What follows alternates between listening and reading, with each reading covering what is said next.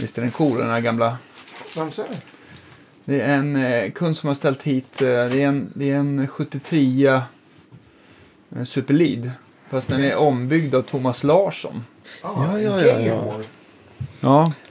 Det är en sån här tidig 90-tals. Han satt dit ett extra rör och gjort en gain-kanal. Men shit. Det är, det är rock'n'roll det där alltså. Ja, Mm. det ju varenda gång, jag känner inte honom som så, men många gemensamma polare. var- Varenda gång jag frågade honom lite grann att jag hade så något gig med Baltimore. Jag och flera polare gick dit bara för att för han spelar gitarr. Och Ja.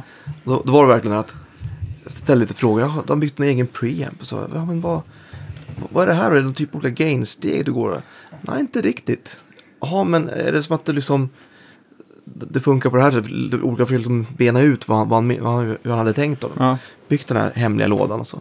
Nej, inte riktigt. Så att jag, liksom, inte jag, förstod, jag förstod mindre än, än innan. Ja, nej, Men otroligt bra gitarrist, otroligt Ja, verkligen. händig och meckar med både det ena och andra.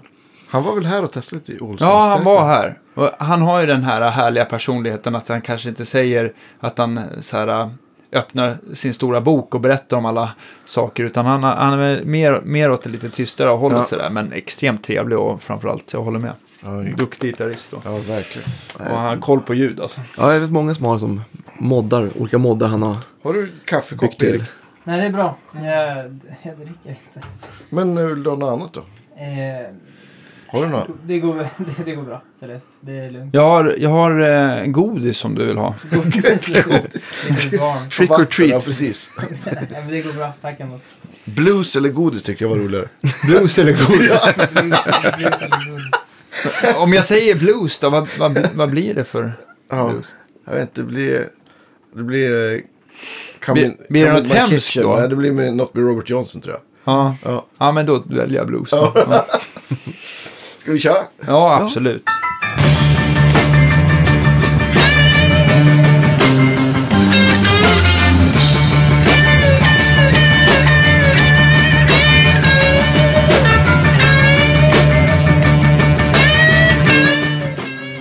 Välkomna till eh, Guitar Geeks podcast mina damer och herrar. Och det är dags för avsnitt 108 tror jag. Ja, är det så pass? Jag höll på att säga det är- 107. Ja, men det jag har för mig att eh, vår vän Granvik eh, fick. Ja. Ehm, så att det känns jätteroligt. Vi, vi, vi kämpar på här med att Mm. köra.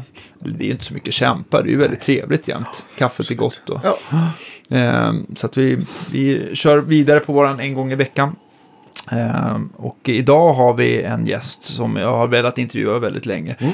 En gäst med kanske Sveriges vackraste namn. Ja. Daniel Palmqvist, välkommen till vår Ja, podd. jag tackar och bockar. Trevligt att vara här. Ja, underbart. Danne och Danne eller Ja. Danne och Danny så kan vi skilja på Ja, kanske. precis. Ja, men det... Ehm, Danne ett eller två. Nej, men eh, välkommen. Vi eh, vet ju att du är en gitarrnörd av rang. Ja, det, Du är väldigt intresserad av ljud Ja. och dina gitarrer. Så att det här kommer bli... Jag tror att vi kommer spåra ur totalt faktiskt. Ja. det, man har fått en släng av gitarrism kan man säga. det är inte bara en, en hobby och passion åt, åt yrke utan man, det är även en diagnos. Ja. säga. När, när började du känna av diagnosen första gången? Det var nog ganska tidigt tror jag. Ja. Det var kanske när man först började snöa in på gitarrister och, och plattor då, i unga år. Runt, eh, alltså jag tror att det började, jag bör, man, man tänkte efter lite grann så här, så jag tror att, jag, jag vet att jag sett bild på mig själv i 4-5 års åldern med en röd leksaksgitarr. Okej. Mm. Jag hittade, man går igenom gamla lådor och ställer lägenheten någon gång och ibland så hittar man gamla foton. Att jag hade en liten röd leksaksgitarr när jag var 4-5 år.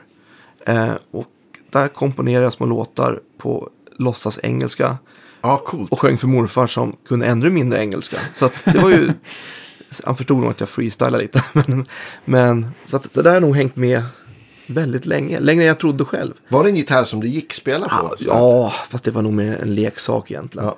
Men visst, det var ju strängar och det var, det var ju någon typ av ja, gitarrleksak. Ja. Men jag hittade lite gamla foton på det här så tänkte- slog det mig att jaha, det här, den här diagnosen började utvecklas mycket tidigare än jag trodde själv. Så att eh, det är lite kul. Jag, jag var ju så liten jag har något så här svagt minne av att jag trodde man skulle trycka på prickarna liksom. Lägesmarkeringarna. Jaha, alltså. Så, så att, jag tänkte, där, där satt någonting. Så jag satt Ja. och pillade på dem där. Jag riktigt klura ut det där. Det kom först Alltså på själva halsen? Ja, ja, Så på själva. Ja, Jag satt och pillade Ja. på själva lägesmarkeringen. Jag trodde att det skulle ändra någonting. så att, men sagt, jag var väldigt liten då. Sen tog det väl fart lite grann när man blev mer intresserad av att börja lyssna på mycket musik. Och Ja. sen började på kommunala musikskolan som... Man ska trycka på prickarna och så ska man ha rakstämt. Ja, precis. Ja, men det, då, då är man safe. Vi- Vilken, vilken var den första skivan du började lyssna mera liksom, eh, ordentligt på? Om man säger så? ja, alltså. Första husguden kanske? Eller, ja. Så det finns nog, då kan man bara snacka om, om allt där när man, man bara spelar gitarr och, och kommer in lite mer. Men jag tror att jag har insett lite att, att eh, mamma och pappas skivor, långt tidigare, så Beatles, Simon Garfunkel, eh, vad mer kan ha varit, ABBA och, och eh, massa disco, discotaper, så blandning med Bonnie M, Backa, allt möjligt sånt där. Det lyssnar jag nog jättemycket på. Det kanske har präglat en mer än man tror egentligen. Jag tror att det präglar en jättemycket. Ja, jag tror alltså att det det- har man med sig liksom hela, hela livet. livet liksom. Man är så formativ i de åren. Ja, jag, tror också det. Att man, man, man, kan lätt tänka sig att okej, det, det började man, man fick en jä- jäkligt bra gitarrlärare när man var 10-12 och så fick lite blandtejp med Yngve och sådana här saker. Att, och då gud. smällde man ju av på det såklart. Vad, vad gav din gitarrlärare dig, Ja, dig precis- det från precis. eh, kommunala där? Ja, det, var, det var liksom, det var den kanske största stora vändpunkten man verkligen började snöa in att eh, jag gick på musikskolan och hade en snäll gammal farbror som, som spelade gitarr med en och sådär. Men han var ingen gitarrist riktigt utan han hade flera olika instrument som det lätt blir på en liten ort. Men var är du uppvuxen någonstans? Är Bålsta, Mm. norr om. Så att, född i. Mm. Stockholm men, men uppväxt där. Och det var ju liksom en ännu mer mindre och isolerad ort än det är idag. Nu är det lite mer förort pendlars-style va. Men då, då var det sin egen grej. Ja. Lite mer och, och då var man ju lite mer isolerad på något vis. Eh, och så satt man på kommunala musikskolan där och spelade Lilla Snigel och allt det här. Mm. Ett tag med den här snälla gamla farbrorn. Men då blev han sjuk och var borta en termin. Och då kom en, eh, fick jag en gitarrvikarie som heter Johnny Ölin. Okej. Som är en formidabel gitarrist. Mm. Och väldigt sådär, haft lite olika band som fanns som heter Nation och Dionysus sådär. Hårdrockshjälte. Mm. Och Ja, det låter bekant. ja, han är en väldigt bra gitarrist. Sådär. Väldigt mycket, ja, Yngve Norum. Så att typiskt Mm. kanske svensk gitarrist. Mm. Eller skandinavisk rockgitarrist. Men otroligt bra att lira liksom. Och på den tiden innan, nu är allting tillgängligt liksom. Att, eh, via internet och hela faderuttan. Men då var man ju ganska isolerad där. Så att ens få sitta i ett rum med någon som hade sådana här chops och kunde spela så bra. Det var ju en enormt omvälvande upplevelse liksom.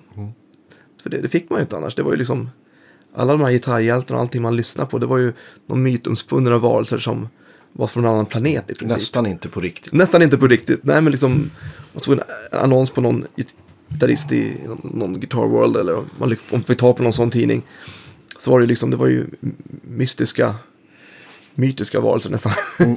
och så då få, få eh, träffa en snubbe som spelade så väldigt bra och hade koll på hela den stilen. Det var ju väldigt otroligt inspirerande. Så han tog din, den här eh, spela gitarr 1 och rev sönder och, eh, och visade lite harmoniska A-moll istället. Ja, i princip. Ja, men, men då var man ju så pass, var jag så pass ung då också. Jag var, jag vet inte, var 11-12 eller något sånt där. Så att man hade inte lirat någonting innan. Men bara just att han, att han var så bra på att lira. Att man kunde sitta med och lyssna lite grann. Och, eh, och man fick lite ny musik att lyssna in sig på. Som, ja, hela paketet där med 80-tals hårdrock och, och det där. Men spelade du elgitarr då? Eller var det, Nej, då, var det då, jag började då. nylonsträngad? Det var Klassisk. nylonsträngat innan. innan. Ja. Och det har jag gjort hela tiden egentligen. Att jag har följt, följt med liksom. Men, Ja. men det var där på något sätt att elgitarren bara, ja, det, det här ska jag fokusera mer på. Men, Eh, men, men då, då du, hade du en elgitarr då du hade honom som nej, lärare? jag, jag, jag skaffade en. Ja, det blev så att nu... Jag skaffade en Fame gick- Hondo. Yeah! Yeah. Riktig höjdargura. Ja. Kanske inte, men ja, men du gick hem och sa nu är det så här att nu måste jag ha en ja, det var, det var verkligen, nu, nu, Ja. nu är det dags. Ja. Mamma, nu är det rock. Ja, verkligen. Så att jag fick skramla ihop och jag tror det var i Eskilstuna faktiskt. Mormor och morfar bodde där så då Ja, fick, jag, fick jag köpa en, en, en svart Fame Hondo. Ja. Och det Kanske var ju- på First Music om det fanns. Kan ha varit, Ja. jag kommer faktiskt inte ihåg. Det var ju Var var det så länge sedan. En Fame Hondo hette Ja, den. var, var. Eskilstuna? Es- Eskilstuna, ja, okej. jag kommer Ja. inte ihåg varför den hette. Men det blev den gitarren som kanske inte var någon jättehöjdare men den fungerar väl typ. Ja. Och så en liten plastig förstärkare som, ja, om man ska kalla det förstärkare, men det var någon liten plastig batteridriven grej jag för mig. Så att Det var, den Hade fräste- den dist? Ja, den, hade, den fräste på ganska fint här för mig. Ja. Men eh, ja, jag kommer inte ihåg vilket märke det var. Men Nej. det var ingen, ingen sonisk upplevelse direkt. Men den var den- inte så dålig så att du, du gav upp bevisligen. Nej, tydligen krävdes det. Ja, jag, jag, jag körde på. You had the bug already. Ja, precis, precis. det var kört redan. Verkligen. Nej, man, man, man var nog huckad där. Ganska tidigt ändå. Alltså då var du, vad sa du, 12 typ? Ja, 12 var Ja. det då jag fick första elgitarren. Sen fortsatte man ju under, under skolgången och kanske hänga mer i musiksalen och musikskolans lokaler och sådär. Än man kanske var på lektioner ibland. Mm. satt satt och spelade och jag vet man, varenda chans man fick liksom, så gled man iväg där och, och spelade. Jag hade väldigt många bra musiklärare i början här som, var, som insåg att man var taggad och gav en extra tid. Mm. John och även en senare trallare som, som liksom, ja, verkligen gav en tid och uppmärksamhet och fångade upp en lite grann. Att man, Mm. Och sådär. Även i John där så hängde jag mycket i hans bands replokal liksom. Okej. Satt som en liten, liten fluga på väggen och bara, bara lyssnade liksom. Och Mm. stod, såg på de stora grabbarna lira. Ja. Men det var också väldigt inspirerande. Just att det, det, det var en annan tid. Som ni också vet, Mm. men att det var, Ja, visst. var mer svältfödd. Hungrig för att det, Ja, ja, det var inte tillgängligt på samma sätt. Nej. Både musik och musiker var liksom lite mer romantiskt på den tiden. Ja. på något vis. Nej, men, men, man blir lite tyst själv för att man minns tillbaka själv. Ja, men verkligen. Alltså, man har liknande upplevelser. Så. Ja, verkligen. Eh, Men eh, när blev det första egna bandet då? Som, som träffade någon likasinnad på skolan där som... som Ja, vi hade någon sån här musikband inom musikskolan, jag och lite kompisar som spelade. Och det var ju mer en sån här hopsatt grej som jag tror Ja. kanske många har varit med i. Att man, musik, någon musiklärare drog ihop ett gäng och Mm. det är ungefär samma ålder och ni spelar alla och går på samma skola. Så att nu ska vi bilda ett band här i musikskolans regi. Ja. Och spelar man lite så här, ja du vet, aulan på skolan och så- sånt där. Mm. Vi var ganska spretigt, vi hade liksom inte riktigt någon, så mycket gemensamt musikaliskt kanske. De är en hopsatt grej, men man fick ändå spela och, Mm. och vara med på lite konserter och sådär. Så, att, Mm. så det var ändå kul och säkert väldigt eh, lärorikt. Lite, så här, lite ungdomsorkestrar och grejer som man var med i. Runt turnera i kommunen. Ja. Sånt, såna här grejer. Det var lite all möjlig musik. Så att, men som sagt, jag tror också att man var ganska musikaliskt allmänintresserad. Att nu, att allt som med, med, hade med musik att göra var kul att spela. Ja, men visst. Bara det än var, liksom. gitarr så var det bra liksom. Ja, nu Ja. lite grann så kanske varenda människa kan, kan vara sin egen subgenre lite mera. Att, att allting finns tillgängligt så du kan snöa in på exakt det du vill göra just då. Mm. Eh, på den tiden, det låter som att det var slutet av 1800-talet, men, men ja, på mitten av 80-talet, med Wallstyler och runt omkring där, då, då var man liksom, då, då spelar man och tog emot det som serverades lite grann. Mm.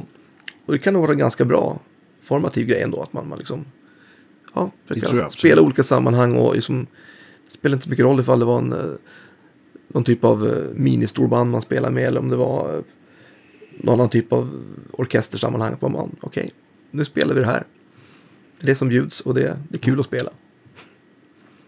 Det är grymt. och jag, jag, jag drömmer bort det hela tiden. Jag kommer ihåg själv när jag var i, i samma eh, situation. Eh, så jag spelade ihop med en trummis som tyckte att fan vi måste spela Black Sabbath och, och du vet, så här, bra gamla låtar. Och Ja. jag var, var sån fruktansvärt motståndare till det. Ja, jag tänkte okej. så här, det måste vara egenskrivet och det måste vara svårt. ja, men, Alltså bara, Ja, står, okej. ja, bara så här att det var viktigt att det var tekniskt invecklat. Ja. Vilket man inte hade liksom, man hade ju, alltså viljan fanns ju men inte riktigt spelet va. Nej. Så att Mm. man liksom, ja, nej. Man ångrar sig att man inte tragglar med de där. Eh, man borde ha gjort som dig helt enkelt. Det var det det som, att man liksom borde ha tagit det som serverades istället för att vara så jävla... ja, det finns nog för och nackdelar med båda approacherna. Säkert. Ja. Det var liksom att jag var kanske lite mer go with the flow Ja. grej där. Men det finns nog fördelar med att vara lite mer stå på sig och göra sin grej. Ja, Kosta vad det kosta vill också. ja eller hur. det- Eller hur? Ja. ja, det finns väl inget rätt och fel där kanske. Men vad blev det efter din Fame Hondo där? Eller fick du, fick du leva med den i 10-15 år? Nej, så illa var det inte. Den här, så småningom bytte jag upp mig till en Dean.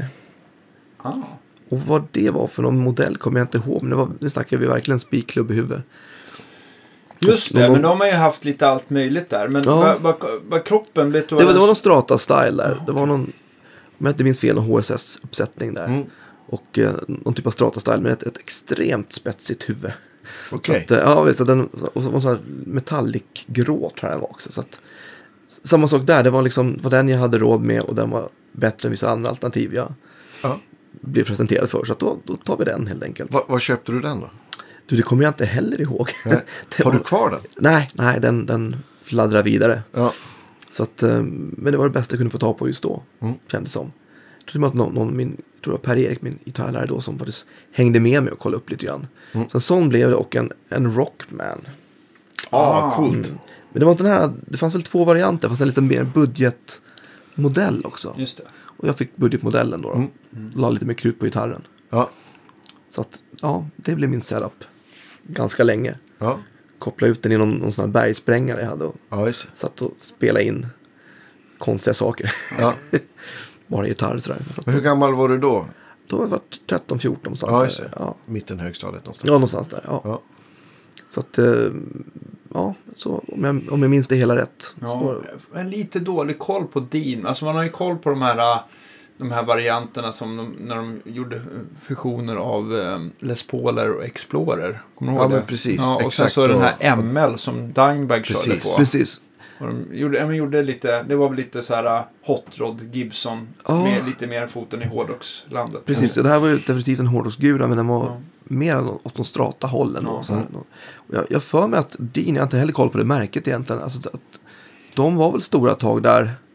På 80-talet så försvann de bort och, och gjorde en revival sen. för Ja, de, men jag tror att revivalen kom tack Med vare... Pantera? Med, ja, Ja, okej, med så- då- ja, det tror jag också. Han, han, eh, han körde ju inte på något annat än de Nej. här... Nej, det var ju senare blev det ju Washburn liksom. Men, men Ja. eh, då, pan, då, de, då den kom, eller Vulgar Display of Power var ju den jag, Ja, precis, men det väl ihåg. Ja, då, då var det ju liksom, ja men den blå med blixtarna va? Ja. Din. Som man såg i alla gitarrtidningar. Men jag tror att den du fick där, det måste ju... Sen så ledde de väl ut till tillverkningen till höger och vänster. Men Mm. jag tror att din på den tiden bara var USA. Okej. Ja, Ja, det, Men, det minns jag faktiskt inte. men, eh, Jag får, Ja, får, vi ju- ga- ganska okej gitarr ändå, men, men Mm. vad modellen hette och sådär, och Ja. detaljerna kommer jag faktiskt inte ihåg. vi, får, vi får kolla om någon skriver i våran tråd. Hur det, Mm, det precis. är din, någon din-expert där ute som kan berätta hur det är. Ja, det vore kul I- att se- In i Rockman. Och den släpar på, eller blev det någon förstärkare sen också? Ja, det blev det ju. Jag gick igenom lite olika där tror jag. Så att jag hade lite allt möjligt. Jag tror att jag testade någon music, men jag testade liksom folk i bekantskapen som hade lite förstärkare. Jag testade lite olika, men eh, ja, man vill ju ha mycket dist va. Och det, Ja. och det, det var ju inte många av de här små kombosarna jag lånade hem och så. så att nej, jag undrar om det inte var därför att, att, att Rockman kanske kom lite senare, för att det fanns dist eller någonting. Ja, just det. Kommer inte ihåg det, men jag vet, jag vet att jag liksom satt på de här ganska, väldigt cleana stärkarna liksom och undrar hur, hur, hur får man det där magiska distljudet? Ja, Inte riktigt klar på det liksom. En sån här, en sån här uh, halvt transistor music man. Ja, men jag, jag tror det var något sånt, sånt där liksom. Det var inte riktigt min, min grej. Ja, just det. Jag tror jag satt med någon sån här Music Man eller något liknande. Någon, någon, någon, någon gammal rackare som, som brusade och, och säkert en ga- ganska okej stärkare i grunden ändå. Men, men det, det distar ju inte. Va? Så att då sålde jag den och köpte en Zoom. Ah. Den lilla man hade på, på, kunde ha på strappen. 9002. Ja, det precis. pratade vi i förra Ja, ja. avsnittet om att... den återkommer. Mm, Ja. Den återkommer. Det var liksom... Den lät ju helt ofattbart bra, Ja. tyckte jag då. Då jag hade ju allt. min första förstärkare P- PV Bandit. Det var för att Göran i min hemby. Han sålde sin PV Bandit för han hade ju köpt den här Zoomen så han behövde ju ingen stärkare någonsin igen. Nej, den, den var ju klar med. Ja, den. klar. Ja. Ja, det är kul. Det finns ju många, man har ju hört några avsnitt nu att det finns många gemensamma punkter där med ja. gitarrister i, i vår ålder om man säger att man... Skulle vilja ha en sån där. Ja, faktiskt. Ja. Om man hittar någon som funkar fortfarande. Ja. Det var ju någon som hörde av sig i våran Facebook-tråd Var och det sa det? att han hade... Ja, så forskar jag. Ja. Får forska lite. Ska jag kolla. Av rent, rent nostalgiska skäl. Ja. Exakt. ja, det är klart att man ska skaffa en sån. Men vad hände sen då? Du blev, jag, jag vet ju att du gick musikgymnasium i Ja, Uppsala va? Precis. Det var väl nästa liksom logiska Ja. punkt. Och då, på den tiden, fanns det inte något musikgymnasium i, i, i Bålsta heller då. Jag tror att det gör, det finns någon variant av det nu för tiden. Men, Okej. men då var det liksom Södra Latin eller Uppsala som gällde. ja, just det. Men jag hade polare som gick i Uppsala redan så, så hamnade jag där. Och det var också en väldigt så här, viktig tid. Liksom att man, man kom från en ganska is- isolerad ändå miljö där man var k- alla fall den enda som gillar hårdrock och, och spela Mm. den typen av gitarr i, i min ålder, de jag kände liksom. Så kom man till Uppsala ett, och träffade många likasinnade som, Mm. och väldigt många duktiga gitarrister, inte minst Per Nilsson som gick Ja, också där i Uppsala som en mycket, mycket kär vän och eh, lite ja, in, in, eh, förebild också. Att han var ju ruggigt bra redan då. Liksom, att Ja. verkligen upp ögonen att man träffade Men gick Per. ni i samma klass? Eh, Per gick klassen eh, ovanför mig. Ja. Ett år ovanför. Men han satt ju bara hemma och spelade gitarr. Så att det slutade med att han fick gå om ett år där. Och Ja. hamnade i min klass. Ja, just det. Så det, så var ju bra. Så att vi liksom Ja. varit väldigt, väldigt, väldigt goda vänner sen, sen dess. En viktig person och eh, kompis i mitt liv. Ja, Eh, men han var ju ruggigt bra redan där. Någon som vi såg upp till ganska mycket, vi andra gitarrister. Då. ja. Det var flera väldigt duktiga gitarrister som gick där. Och, ja, en hälsosam liten, eh, vet du, man, eh, jag ska inte vara så tä- tävlingsinriktad kanske, men vi liksom, ja, många satsade ganska hårt och vi liksom, man, man sneglade på varandra fast vi var väldigt goda vänner. Mm. Att det var lite, lite, lite konkurrens var det väl ändå att man Mm. försökte. Jag, jag vet, jag vet ju hur, hur, hur bra du är och hur, per, hur bra Per är. Så jag kan tänka mig att, Ja, var, att de var, andra hade, hade svårt att kanske hänga med. Eller att, Ja, ni, eller att kanske- ni peppade varandra. liksom. Kanske det, ja men jag tycker det var ganska mycket peppning ändå. Alltså, vi var Mm. väldigt goda vänner men det var ett helt gäng jag som var som väldigt duktiga och många som fortsatte att lira och undervisa och jobba med musik och sammanhang. Ja, det var, det var ett helt gäng liksom. Det var ganska ögonöppnande grej att man kommer från den här lilla miljön och tycker att man, ja men jag är väl, ganska bra jag för att vet ingen annan i lilla, lilla Bålsta som i min ålderskategori som, som gör, spelar min stil och ja, man var lite, kanske lite, lite kaxig där och Ja. kommer till Uppsala och får man se lite, oj då, här var ett helt gäng till som var Precis. jättebra. Du var snabbast i kvarteret men helt Ja, plötsligt precis. var du inte det. Nej, helt plötsligt så ändrades den. det scenariot ganska fort liksom. Men äh, det var också väldigt viktig tid tror jag. Man, man som delade lite material med varandra och man Ja. influerades väldigt mycket av vad andra lyssnade på. Så det är Bobo Andersson där som gitarrlärare. Ja, men visst, så, precis. Ja, men Bobo är ju en legend. Ja, verkligen. Så, otroligt skön snubbe. Han jobbar Jätte- där än, eller hur? Ja, absolut. Så att eh, visst, han, han är kvar på samma plats. Jag spelade mycket klassgitarr på den tiden också. Ja. Det var ju faktiskt det jag gick på. Eh, som, som hu- i huvudinstrument på gymnasiet. Hade du Stefan Löfven? Ja, då? visst hade jag det. Han är också en helt fantastisk pedagog. Ja, visst. Verkligen också en, en legendar. Ja, oh ja, verkligen. Så att, Och en av de som håller i Uppsala gitarrfestival. ja, ja, absolut. faktiskt- Så han, han, han, Mm. han still going strong alltså. Ja, Han verkligen. sakta inte ner. Nej. Så att det var också två väldigt viktiga pedagoger som man inspirerades av. Men jag tänkte på Uppsala. Vad var inriktningen på skolan? För att det, på Södra Latin var det väl jazz som Ja, var det precis. som stod i centrum? Det, det förstår jag. Där tror jag att det var väldigt öppet. Okej. Det kanske var en bra grej. Jag vet många polare som har gått söder. Att det var, det var väldigt inriktat mot, mot jazz och sen typ komma in på inte. Det var ett mellansteg som jag uppfattade det. Men, Ja. men Uppsala var ganska, ja, vi var ju många rockers som gick där. Det var ju många från just Gävle, Sandviken och runt omkring där som kom till skolan också. Mm. För att det inte fanns något musikgymnasium där heller. Och att vi var gitarrnördar så blev det ju mycket det här rock och, och, och shred och den, den tidens gitarrhjältar liksom. Mm. Så att det var nog kanske lite mera rockpräglat. Men vi spelade, man fick smaka på jazzprylar och vi spelade gitarrensemble och det var liksom ganska brett ändå. Som jag minns. Mm. Men det var inte riktigt lika kanske riktat mot jazz som, som södra var. Nej. Men, men var det så att efter lektionstid så gick eh, hela, hela skocken till, till Uppsala musikverkstad och, och, och, och eh, s- spela av lite strängar? Eller? Ja, det, det, det, kan, det, kan, det kan nog vara så. Men ja, jag kommer inte ihåg. Men visst, där har jag hängt väldigt mycket. Ja, ja. Det är väldigt, Hos Henke? ja visst, väldigt bra butik. Ja, Ja, en trevlig kille. ja jag handlar mycket där genom åren och de är alltid schyssta och ja, ställer upp. Ja. Så det är, en- det är en bra butik tycker jag.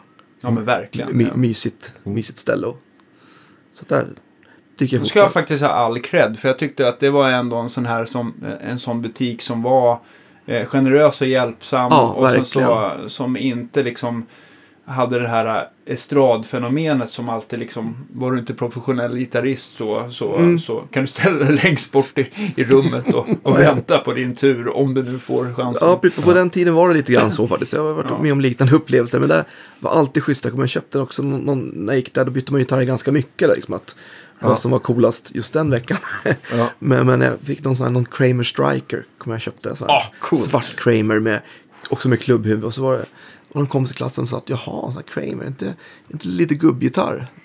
Och det, det tog ju hårt, då kunde jag inte ha kvar den. Nej. Är det, Alltså, är det en så gubbgitarr? Han var så himla lätt. Ja. Visst, det var väldigt viktigt vad, vad polarna tyckte och liksom, vad som gällde i gruppen. Så då, då, då försvann den illa kvickt då jag skaffade något annat. Men nej, det var, det var, det var Men roliga du år. kände ett glädjerus eh, ett par dagar i alla Ett fall? par dagar, ja. ja. Men jag kommer ihåg att jag hade en väldigt kort tid. att- Och det var just på musikverkstaden för mig. Att, att det sen kom, kom och lämna tillbaka den. Att nej, det var inte helt rätt. Att de var väldigt så här. Ja, men då fick jag köpa något annat. Att de tog tillbaka den. Och Ja. väldigt så där hjälpsamma och schyssta. Ja. Som de fortfarande är. Jag tror det lö- lönar sig i alla fall. Ja, det Ja. tror jag också. Mycket bra. Vad blev det istället? Kommer du ihåg? Jag misstänker att det blev någon typ av Iba- Ibanez RG. Just det. Ett gäng sådana. Och På, på den tiden blev det väldigt, väldigt mycket Ibanez. RG av olika Mm. Men varianter. RG'n kommer väl där runt 87-88 där någonstans? Ja, eller? det här var ju lite senare, men de, de Ja. var ju jätteheta då. Det var ju liksom det man skulle ha på något vis. Mm. Spela, spela fortgitarrer. Men de här tidigare jag tycker var väldigt bra gitarrer också. Ja, det var liksom, absolut. Så att de, de körde på många år. Så var det nog olika varianter av sådana här Ibanez RG-gitarrer som gällde. Hade en RG 770 för inte så länge sedan. Okej. Som jag fick i någon sån här bytes. Men halsen var så smal så att jag, jag kunde liksom inte. Den en lät sån- svinbra. Alltså, men jag, så jag, att jag, jag, jag tror alla de där vidare. tidigaste Wizard-halsarna, eller jag har för mig att de hette så i alla Ja. fall, var väldigt, väldigt smala. I alla Ja. fall när man känner på de här tidiga 90-talarna. Sen så har det kommit Wizard 2, men det var väl långt senare tror jag som var lite ja, det där har jag ingen. Jag upplevde också att väldigt många av dem hade extremt tunna halsar. Liksom. Ja. Och Ja. Verkligen. Ja, Vad hade du för färg på din RG då? Vet, jag kommer ihåg att jag hade någon som var metallicblå tror jag. Ja, just det. Och just HSS-konfiguration på den också.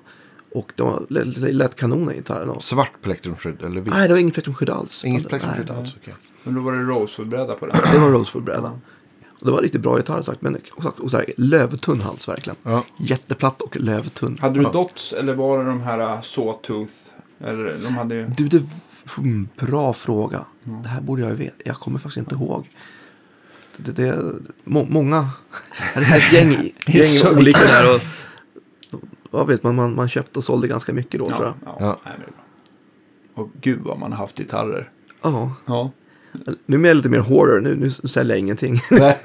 Nu behåller jag det mesta i alla fall. Va? Det, men, men på den tiden så, på grund av kanske man var lite, lite fattig student också. Ja. Ja. Köpa något nytt, då fick man sälja. ja, precis. En in, en ut. Ja, du, det var verkligen, och nu, nu verkar det bara vara en in hela tiden. en ny in. Precis, en, en till. Så jag får knappt knappt plats i lägenheten längre. Hur, hur många gitarrer har du i dagsläget? Jag faktiskt kan inte svara på den frågan exakt. Jag, jag tror det är runt 30 stycken. Okej, men du kan, lägga, eh, du kan lägga till en, en extra nolla sen efter sändningstid kanske? Ja, kanske, kanske det. det. Ja. Ja, men nej, utan det nej, det är runt 30 stycken. Men det, Ja. som sagt, och det är inte kanske, jag är inte någon samlare så, utan bara att man, man har köpt på sig gitarrer genom åren och vissa av dem kanske man inte, Förlåt. Det är ja, det är ingen fara. som inte har slagit av ljudet tydligen.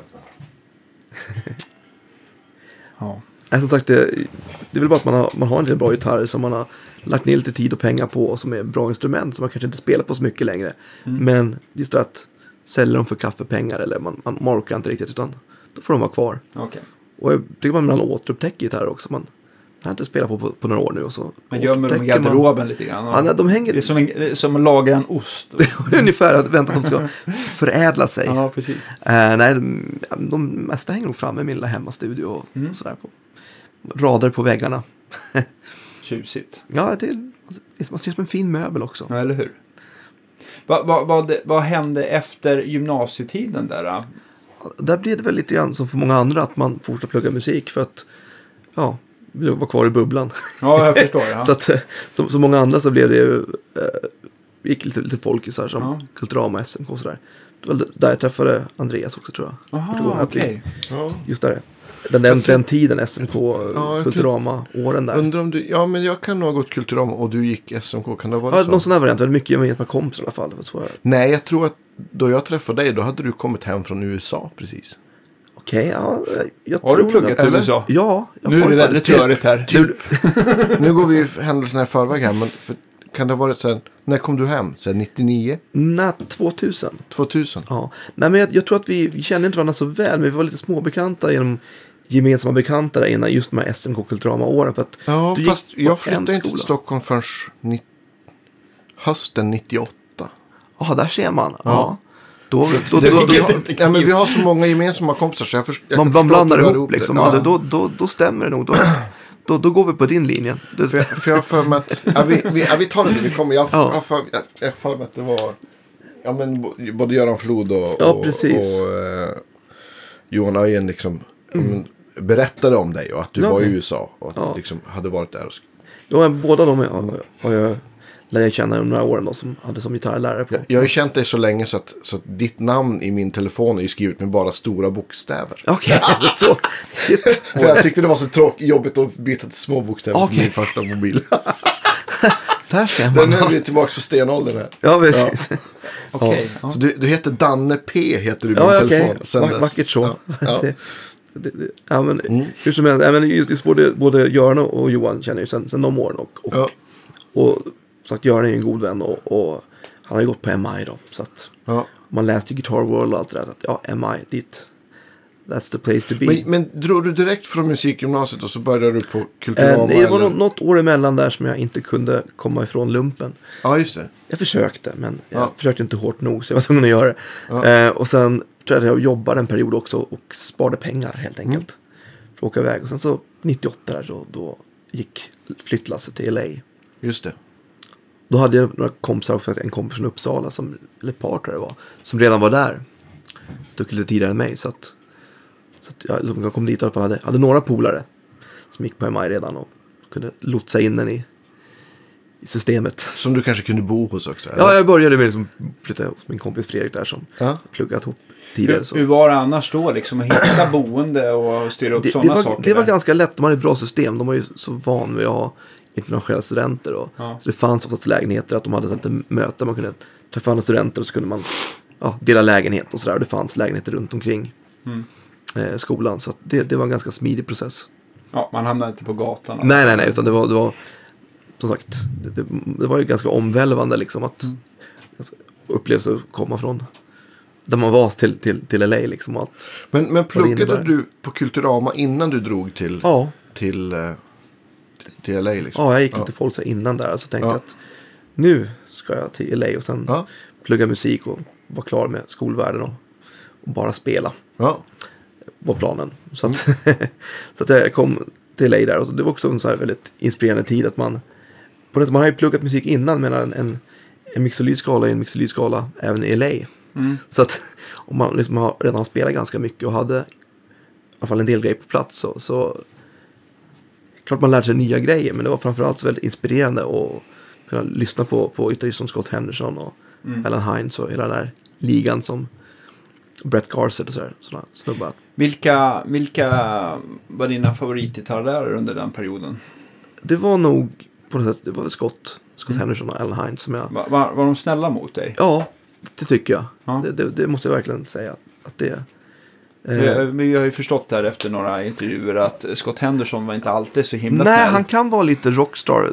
Jag tror att han blir lite snällare. Alltså, folk som gick lite tidigare, då kunde han vara lite mer så att han kunde såga folk vid fotknölarna lite mera. Ja. Mot mig var faktiskt väldigt schysst. Var, jag kommer ihåg någon situation när jag kom, undrar om man var lite, lite, lite trött eller lite bakis eller någonting. Men eh, skulle spela och det gick väl inte så bra. Då, då kom jag att jag fick en liten utskällning. Jag har det på tejp till och med. Ja, Man spelar ju in alla lektioner så här. Så Ja. att, så att man kan sätta ett sättband och sen på minidisk. Så man har ju liksom massor med så här, lådor fulla. borde Både konserter, ja det är både-. Det måste jag absolut Ja. göra. Det är massor med konserter och framträdanden Ja. och, eh, och lektioner och sådär. Scott hade ju open counseling och så satt man ju ett gäng gitarrister och tyckte tyckte om att spela en låt med honom och ställa frågor och sådär. Kommer du ihåg vad han sa då? Nej, det kommer inte ihåg, det var, det var någonting med min swing time som inte, Ja. inte var där. Men det, jag kommer ihåg att jag fick en riktig rejäl harang. Och så kom vi väldigt bra Svor överens. han? Nej, det kommer jag inte ihåg. Men han liksom, han var verkligen, han, han gick hårt åt mig lite grann där. Ja. Att, eh, så var det en jobbig situation liksom. Så att, eh, men jag har det på tape sagt. Jag tror att jag döpte kassetten till Scott kicks my ass eller någonting i den stilen. Jag får inte lyssna på det sen Det dess. skitroligt. en vacker dag så ska jag ta mod till mig och lyssna vad, vad som egentligen hände. Men oftast kommer väldigt bra överens. Att jag tror han är liksom lite mer mellow. Med, Du spelar ju så bra så att jag tror att, jag tror att han, han mest var kanske jobb mot folk som inte gjorde läxan och kanske inte brydde sig eller du vet så här. Ja, jo, kan, kan, kan ha varit Som- så. Var, det inte, var det inte så, ju, ju bättre man var desto hårdare gick han åt där i början också? Jag vet. Ja, Var det jag inte så vet. Det kan nog, Ja, det kan ha var. varit så. För jag kommer ihåg någon, eh, någon liten japan där, en liten kille som eh, spelade med skott ibland och, och han verkligen ja, han hade inte spelat så mycket liksom. Han hade i princip knappt lärt sig moll, mollpentan liksom. Och, Ja. och då var Scott väldigt sådär pedagogisk och försiktig med han liksom. Att nu Ja. spelar vi. Så att det kan ha varit så att han gick lite tuffare åt dem som hade spelat mer liksom. Eh, men vi kom också väldigt bra överens. Det var några tillfällen där när man, han verkligen liksom. Det kan vara hans dagsform också kanske. Ja, men det är bra. Jag, jag tycker det är mycket, mycket hellre så än, än folk som bara säger att, Ja, precis. att man är bra. Så det finns Ja, ju ja. alltid saker. Hela livet kan man ju förbättra Absolut. saker. Och i, liksom. snubbe på den nivån är det nog bra att få en liten släng av sleven ibland. Att man Ja, får tänka igenom saker och ting. Mm. Så att, nej, men det var en kul period där man spelade runt med lite, lite band runt om i Kalifornien där. Och, och ja, men hur länge? Du var där. två år Två ungefär. år? Ja. Så du, för visst, visst, du undervisade lite där också, eller hur? Ja, man, man satt väl med var lite kompmaskin sådär. Ja, okej. Eh, På, just på, på vissa lektioner, bas och trumlektioner och sådär. Så, så gjorde man lite TA-arbete. Man satt och kompa. Ja, just det. Satt eh, på lite trum, jag var mest trum och, eller av naturliga skäl, trum och basklasser. Att man satt Ja, och, du var och inhyrt lite, ja, lite, komp, liksom. lite kompmaskin sådär. Det tycker man kunde bli lite långtråkigt då, liksom att sitta och spela samma, samma låt i flera timmar med en 15 trumelever liksom. Ja, Men så tänkte man att det var ju ganska, det var ganska lyxig och kul upplevelse egentligen. ja, bra övning. Ja, verkligen. Och det är så här många grejer man, man tänker på långt senare. Att det, det där var ju ganska... Det gav säkert nog en hel del också. Mm, Ja, absolut. Men andra året där, tog du lektioner och också liksom? Jag tror jag gick någonting som heter recording.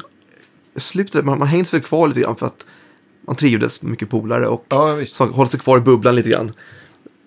Så man liksom... lite man var lite orolig för att åka hem till Sverige och skaffa ett jobb. Så att man hängde sig kvar lite grann. Ja, Och spelade med lite olika band och projekt jag höll på med där också. Så sista kvarten eller sista halvåret gick jag något som hette Recording Artist.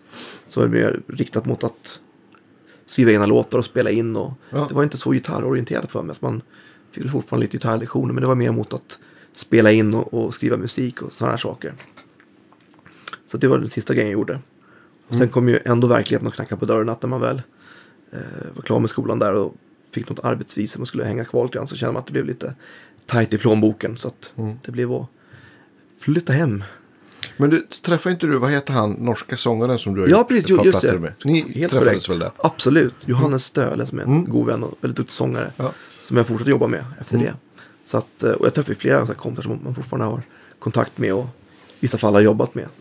Så att det är väl så många skolor är också. Att man Har du så här, hittat folk på Facebook så här i efterhand ja, som... mer och mer liksom. Och Ja, kul. jag har fortfarande en del kompisar kvar som, som flera som det går väldigt bra för. Som kvar där borta och eh, Ja. både giggar och spelar med olika saker. Och en del jobbar med filmmusik. Ja, just Så, det. av naturliga skäl, film och tv och sådär. Och byggt upp bra karriär inom, inom den grejen. Ja, just det. Så att, eh, som sagt, många har man tappat kontakter med. Men i och med Facebook så, så har man liksom reconnectat med många också. Mm.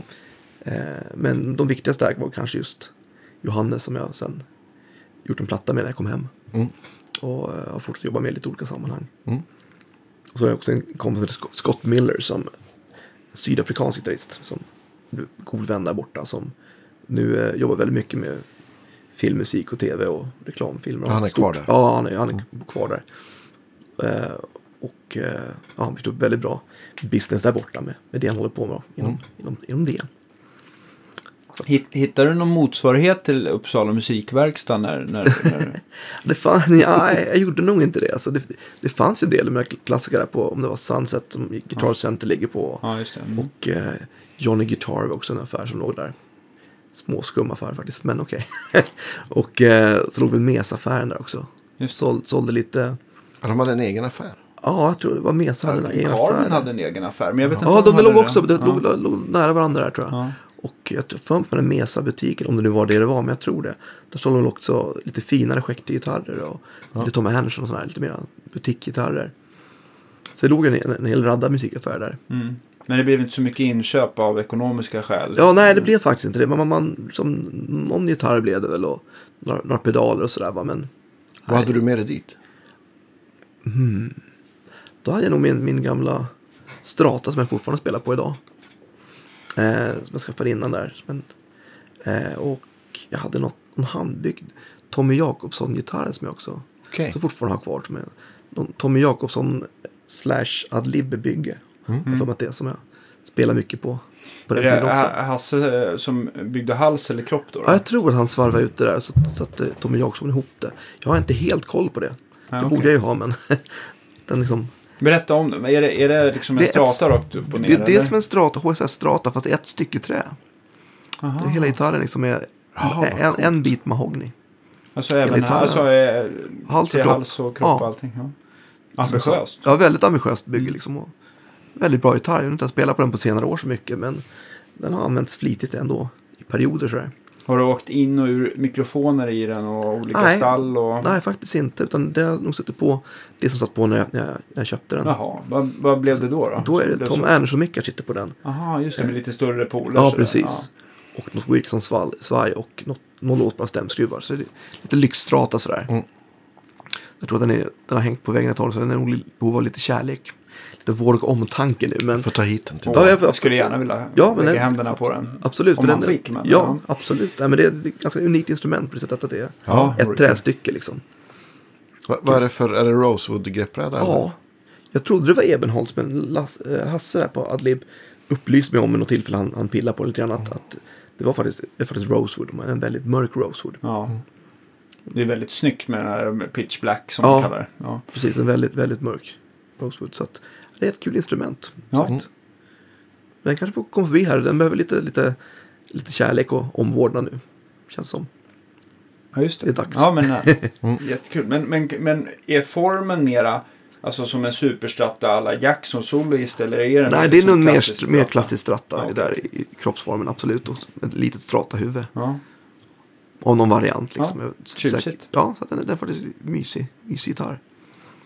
Vad heter det? Och din klassiska eh, stratta som du hade kvar också som du åkte över Ja, med. Vad, det- vad, det är en vad är det Strat. för något? En Strat Plus. Okej. Så att den har faktiskt varit inne här någon, någon Mm. snabbis. Ja. Den den har genomgått lite, ja, den är svartröd flammig, den har en sån här variant. Eh, men den har genomgått ganska många olika ombyggnationer genom åren. Man har ju sett så mycket gitarrer eh, genom åren och framförallt här att åka in och ut hela tiden. Mm. Så jag får inte någon klar bild av hur det ser ut. Men jag, alltså jag vet ju Strata Plus. Ja. Alltså när det poppar in svajarm och sen så Ja. det låsbara stämskruvar och lite Precis, jag tror jag hade någon Wilkinson på den då. Jag tror jag hade bytt lite mickar. Alltså, den var ju Ja. liksom ganska moddad redan. Och du gjorde bara en liten snabb setup på den. Jag tror Ja. sen dess har den genomgått fler förvandlingar med länga på full size humbucker och, och Mm. eh, spurcells och lite annat på den. Så att, gotosvaj. Så att den, den liksom har genomgått många olika faser i gitarren. Mm. Men fortfarande en av mina favoritgitarrer liksom, som Mm. har hängt med väldigt, väldigt länge. Mm. Så att man liksom gått, genomgått många olika, spelar många olika gitarrer. Har jag, jag har ju ganska många olika modeller och typer av gitarrer också. Men på något sätt så hamnar man alltid någon, någon typ av stratta tillbaka till det på något vis. Det är lite så här som kroppen minns så här. Bara, Ja, att på man något- liksom, på något det vis. här känns, det är hemmaplan. Mm. Det, det blir liksom, på något sätt så, Så här, oavsett hur snygg den här Les Paulen ändå kan vara. Så, Ja. så ja. det har blivit så. Jag spelar mycket Paul Smith också. Med, med, med framförallt mitt, mitt nuvarande band och Valet eh, Janin som, som lite mer modern, tuffare rock sådär. Mm. Då, då har det blivit mycket liksom, eh, Paul Smith just för att det är Stratamannens Les Paul på något vis. Mm. Den, Ja, just det. Ja, jag menar, det Vilken känns bra eh, liknelse. på något sätt att jag älskar Les Pauler också. Jag har ett par stycken men, men, men just kroppsform och, balansen i instrumentet, det, det är så ovant liksom. Och skallängden är Ja. ju lite mittemellan, ligger väl på 25 blankt Ja, istället för precis. 25,5 eller 24, 3 Ja, alltså. det känns lite grann som en Stratamannens Les Paul på något vis. Att man, man Mm. på något sätt kan ändå navigera. Mm. Men trots allt så hamnar alltid tillbaka på något sätt någon typ av Strat-style-gitarr. Alltså det är nog det som är hemmaplanen då. Mm. Och att framförallt många hjältar spelar ju liksom Stratas. Det är Ja, visst. 99 procent av dem. så att det är inte, kanske inte så konstigt kanske. Vad hände sen då efter, efter MI? Du, du flyttade hem där. Jag flyttade hem och eh, helt enkelt jag gjorde ströjobba lite och spela. Försökte väl frilansa lite grann med olika saker och sådär. Eh, och ja, grejen var att då kom ju min soloplatta. Det var en liten milstolpe. Just det. Ganska kort efter där. Och den Spelade in... Ja, förlåt. Ja, Spelar du in den här i, Stockholm någonstans? Det eller? gjorde jag, precis. Jag tänkte, egentligen så att jag tror att när jag kom hem där från Sverige och då fick jag en liten dos av verkligheten. Man frilansade lite och började undervisa. Mm. Eh, och kom på att just det, de här MI-papperna. Jag kände mig väldigt klar med skolvärlden. Ja. Vill ju bara spela liksom. Men, men när man började undervisa insåg jag att okej, jag det var någon rektor där som jag på en skola jag jobbade på att han sa att okej, du behöver nog ha en svensk examen ändå från en högskola om du ska få Ja. Någon typ av jobb och kunna bli anställningsbar. Så att då började jag på SMI. Och eh, då hade vi redan träffat varandra där i den, den Ja, men vi, då- jag, jag, kommer ihåg, jag kommer ihåg första gången vi sågs. ja, Just för att, för då gick jag på Kulturama, så det måste ju ha varit då 99, eller våren 2000 kanske var Ja, vi men träffades då. Kan det stämma? våren 2000. Mm, det kan det ha gjort. Var det ett trevligt möte? Ja, det var jättetrevligt. ja, men jag, det var i, i kafeterian på Kul- Kulturama, där Ja, du låg där på... Precis, då gick jag inte, då måste jag bara hängt. Jag borde hälsa på Ja, någon men du kom och hälsade på bara, Ja, just det. Jag kommer ihåg att vi hälsade och jag fick ditt visitkort. Ja, det, och just det, det skulle Ja. man ha. Det var Ja. väldigt viktigt på den tiden. Ja, men och så kommer jag ihåg också att jag la in ditt nummer i... Mm, Okej. Danne P. Och Ja, där har varit sedan dess. Ja, det står Danne P fortfarande Ja, just i det. min telefon. I Jo, toppen. men nej, just det, jag hade lite kompisar som gick där då, så att jag hängde lite grann där. Ja. Ja, då blir jag nyfiken och undrar vad heter Rydman i din telefonbok? Det kan vi ju kolla. jag, tror, jag tror han heter Andreas Rydman. är stora och små bokstäver. Ja, jag är väl noggrann med det där. Så Ja. lite, lite OCD, skriva in rätt. sådär. Så att, eh, Nej, men jag tror att, att, jag tror att, att, att Johan och, och Göran där refererade till dig som Danne alltid. Så att det blev liksom så här. Att, ja, det, det, ja, det är nog jag det som att du presenterade det säkert som Daniel, men jag skrev nog Danne ändå. Ja, det, jag tror att det, det har nog blivit... Det blir så. Det blir nog så. så. Så att, nej men just att jag gick på SMI just för att plugga musik. Och det var väl kort efter där som jag eh, började med min soloplatta. Liksom, att, eh, att man kom in med, med, med inspelning och låtskriva moden. Det var faktiskt att jag tror att jag la ut lite låtar på nätet under just MI-tiden. Ja, När man började liksom pilla lite grann med nät så där. Det fanns någon gitarrsajt eller någonting. Och jag la ut några instrumentala gitarrlåtar jag skrivit och spelat in under MI-tiden. Så träffade jag en gammal bekant som, som höll på att prodda mycket och sådär. Så att men det där borde vi göra någonting av. Så han hade hört de här låtarna. Och på så viset är det att då börja spela in sol, min soloplatta. Eh, och 2004, 2005 någonstans där. Mm. Strax efter SMI-tiden. just det. Då kom jag in på det spåret. Att Den skivan, vad ska, om du berättar lite kort om eh, genre och... och Den heter A Landscape Made From Dreams och den är väl, ja, instrumental gitarrmusik. Ja, Lite, lite, där, lite symfoniskt bitvis och, ja, svårt. åt det tuffare hållet eller åt det snällare Mm, hållet? jag tror att den är ganska spretig faktiskt. Okej, man, vill, man vill göra lite allt möjligt. Så det är liksom Ja. både någon lite tuffare låt och lite mera eh, melodiska. Den röda gångar. tråden är att du spelar på alla Ja, låtar. jag, det är ungefär det. Ja. Det blev lite grann att man, man, man eh, sk- skrev lite låtar och så blev det vad det blev. Och en del hade jag med mig från MI-tiden. då, Liksom. Va- Kom du ihåg var du spelade in den någonstans? Skivan? Ja, Fårdala Studios hette den. Okej. Studion på den tiden. Ja. Ja, Eh, Som Daniel Flores producerade på Ja. den tiden. Och eh, så vi spelade in där och jag kommer ihåg att just på den tiden man precis kommit in med, eller hållit på lite grann och spelat in på dator och sådär. Men det var ju fortfarande ganska outvecklat mot vad det är idag. Mm. Så att jag satt där, hade någon PC och något ljudkort och så mickade jag upp min Marshall-låda i sovalkoven på lägenheten. Vilket innebär att jag fick sova på en madrass där i typ flera månader. Ja just det. Jag, för att du la tackade gitarr- lead- jag tackade Ja. leadgitarrerna hemma liksom. Så att då, då var det liksom att okej, ställer vi in micken, nu låter det bra, okej, inte röra det här. Mm. Så då stod liksom min, min, min Marshall-låda, Allt för konsten. ja precis, allt för konstigt verkligen. Så den, den låg liksom i sovalkoven och jag fick sova på en madrass på golvet i jättelänge. Love it. Ja, ja, commitment. Ja, Verkligen. verkligen. Det är Ja. grymt. Var, var den, eh, vad var det emellan låda och gitarr då? Där var det nog egentligen ingenting. Eh, alltså, nej, jag- in sorry. Nej, nej, sorry. Jag visste- tänkte, började tänka på pedaler på en gång. Starkare de där Nej, nej. Det var min, min, min Trusted Folkson-topp. Ja, ja, Som okej. jag, ja, jag har haft en, en sån rackare som att man har gått igenom olika faser av förstärkare och Ja.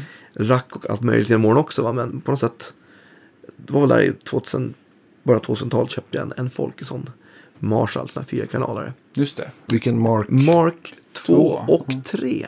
Jag har Aha. en liten switch på min. Jag kunde inte bestämma mig. Nej. Vår gemensamma kompis där, Robert Schell, hade Just det. köpt en, en liknande och han hade en Mark 2 tror jag. Just det. Jag tyckte jag var jättehäftig så skulle jag köpa, fixa en Folkson också. Ja.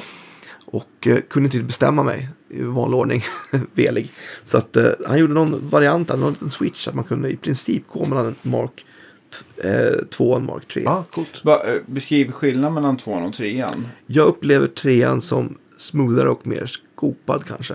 Okej. Tvåan som lite råare och lite mera direkt. Mm. Så att det Mm. blev liksom tvåan som jag... Jag körde på trean ganska länge men, men sen hamnade jag liksom på tvåan och har stannat där. Mm, okej. Vad jag upplever också, jag menar, just Folkesson, en del älskar dem och en del gör inte. Men de är ganska unika, alltså de är ganska olika allihop. Som jag upplever ja. ändå. I alla fall de jag har testat och det är inte så många, men att de, Mm. att de låter ganska olika Mm. ändå. Och, och eh, ja, den toppen jag haft, den, är liksom, den har varit en bra, bra arbetshäst många år. Vad är det för ursprungligen? Är det någon 800? Det är en eller? 800, ja. Mm. En, 22 0. en kanalen där. Mm, Ja. okej. Så att det är det som är grunden. Och, Ja. och den har liksom tjänat mig väl i många år. Jag tycker den låter väldigt bra den toppen. Har det- ju är- kvar är det- den så att det är ju... Ja, Ja, det, är det lite så här förstahandsval eh, Ja, det har ju blivit det. Jag har liksom testat olika toppar och jag har liksom till och med några hemma nu håller på att testa lite grann och man är ju ständigt på jakt efter nästa bästa sådär. Men den är ju, ja, man är inkörd på den, man kan den och den liksom Ja, men det tjänat kän- mig bra. Nästa bästa. Det var dagens. Men jag tänkte att du, liksom att, eh, att det, känslan i den är helt rätt.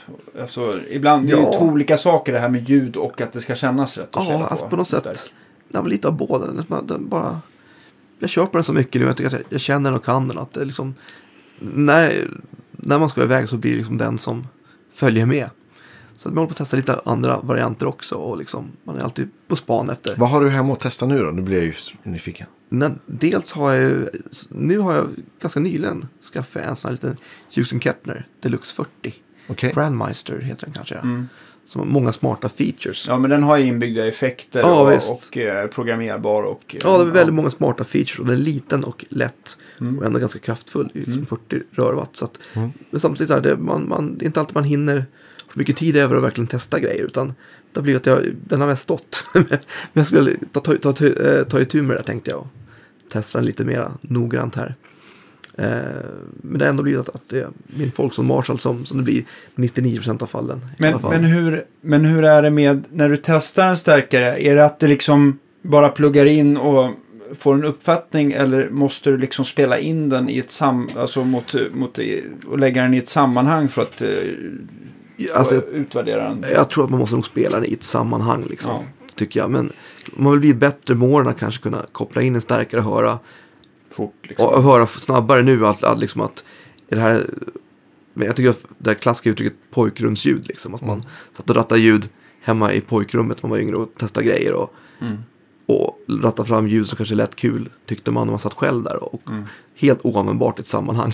Ja, det var ingen mellanregister alls. inget mellanregister allt och bara för mycket av, av allt liksom. Ja. Eh, för mycket gain, för mycket liksom, effekter och ja, pojkrumsljud helt enkelt. Som verkligen lät som ett litet bi som surrar runt när man börjar spela med andra människor.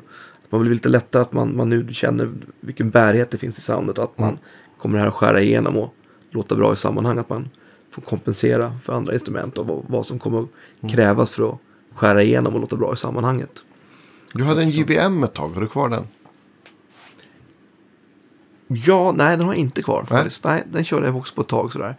Och det var också en här grej som att jag spelade den på någon festival. Mm. Eh, rockfestivalgrej. Och då tänkte jag att ja, men det här var ju lite fläskigt och bra. Och det gjorde det va. Men, men jag kände att den ändå hade lite, just den modellen hade lite barnsjukdomar. Och Mm. vissa grejer jag inte riktigt vande mig vid och inte tyckte liksom riktigt fäste på. Så att den, den fick flyga iväg. Den hade inte tillräckligt med gain. Ja, nej, det hade den verkligen. Men jag tycker att av, av alla de här modesen och grejer så var det ändå bara egentligen någon, någon kanal som jag verkligen gillade. Ja. Jag kände att den också var lite filtrerad och kanske inte tog mina pedaler så bra och lite andra jag ville använda till den. Så att jag kände bara att nej, det var inte någon topp för mig. Nej. Nej, jag tycker tanken är god med den, men, men, eh, men eh, jag tycker inte heller att den riktigt håller hela vägen. Sådär. Eh, Min, gå gärna till vårt förstärkartestavsnitt senast Ja. så, så är den ju med där så ni kan lyssna på den lite mer. Ja. Pratar vi mer om den. Men jag tänkte på Folkesson Marshall där. Är den, är den, eh, är den kvar i den... eh, Ja, För att jag menar han är väl uppe i Mark eh, 10 tänkte jag säga. Ja, men ja, han det har har ju kommit visst- en bit sedan dess. jag hade tänker gått vidare. Jag har inte testat så många av dem. Nej. jag, jag har kört på min topp och den har liksom spelat på andra grejer också i perioder. Men det, är den som liksom på något sätt kommer tillbaka till. Och, Mm. och ja, kanske av någon anledning att man känner toppen, att man vet Ja. vad man får. Jag har aldrig ägt en Folkesson Marshall. Däremot så fick jag ju spela på en ofta för att eh, Fredrik Åkesson, när jag Mm. tog lektioner av honom på frysen, då Mm. hade han ju alltid en sån Okej. inkopplad. Så att, ehm, ja, man har en klar bild om hur den låter i alla fall. Ja. Men jag håller med.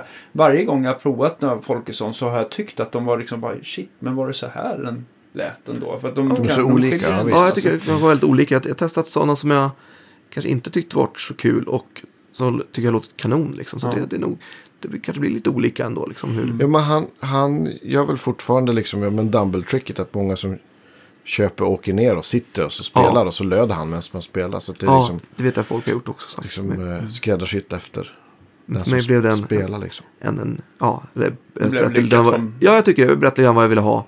Ja. Och, och liksom, och jag fick den, ja, det är den som inte, eh, den vanliga modden där tror jag var att han har den lilla switchen då, mellan Mark 2 och Mark Ja. 3. Så att i alla fall den lilla möjligheten. Då. Mm.